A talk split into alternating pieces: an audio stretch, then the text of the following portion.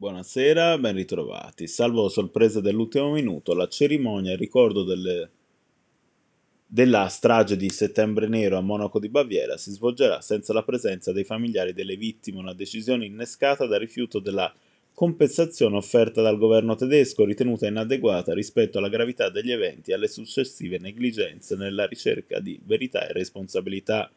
Una presa in giro è il messaggio inviato in risposta a Berlino, una questione non economica ma di principio, ribadisce una delle figure simbolo di questa vicenda, Ankie Spitzer, vedova dell'allenatore di scherma Andre Spitzer, uno degli 11 assassinati israeliani dal terrorismo palestinese. Voglio un risarcimento per tutti gli errori, le bugie, le umiliazioni e gli insabbiamenti. Non c'è prezzo che si possa dare a mio marito, ma non accetto che ci venga lanciato un osso come si farebbe con un cane, la sua dura accusa dalle colonne del quotidiano britannico The Times.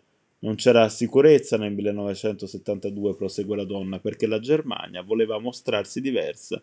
Dopo le Olimpiadi naziste del 1936 la polizia indossava abiti azzurri, non c'erano cani o altro, eravamo una giovane coppia molto innamorata.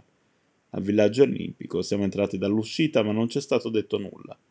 Non avevo nemmeno l'accredito. Spitzer poi racconta di esserci tornata poche ore dopo il massacro, su esplicita richiesta delle autorità, ed è una testimonianza davvero drammatica sul suo ingresso in quello spazio, sulla visione del sangue, sull'unico oggetto che non era impregnato, un piccolo cane mascotte che avrebbe preso e avrebbe dato a sua figlia.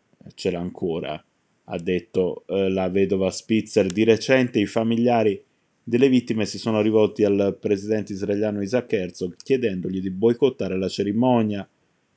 Ci aspettiamo che annunci la sua defezione, la richiesta formulata al capo dello Stato. Spitzer sostiene che, di fronte all'entità della compensazione prospettata dalla Germania, Herzog avrebbe commentato: è uno scherzo, è un insulto.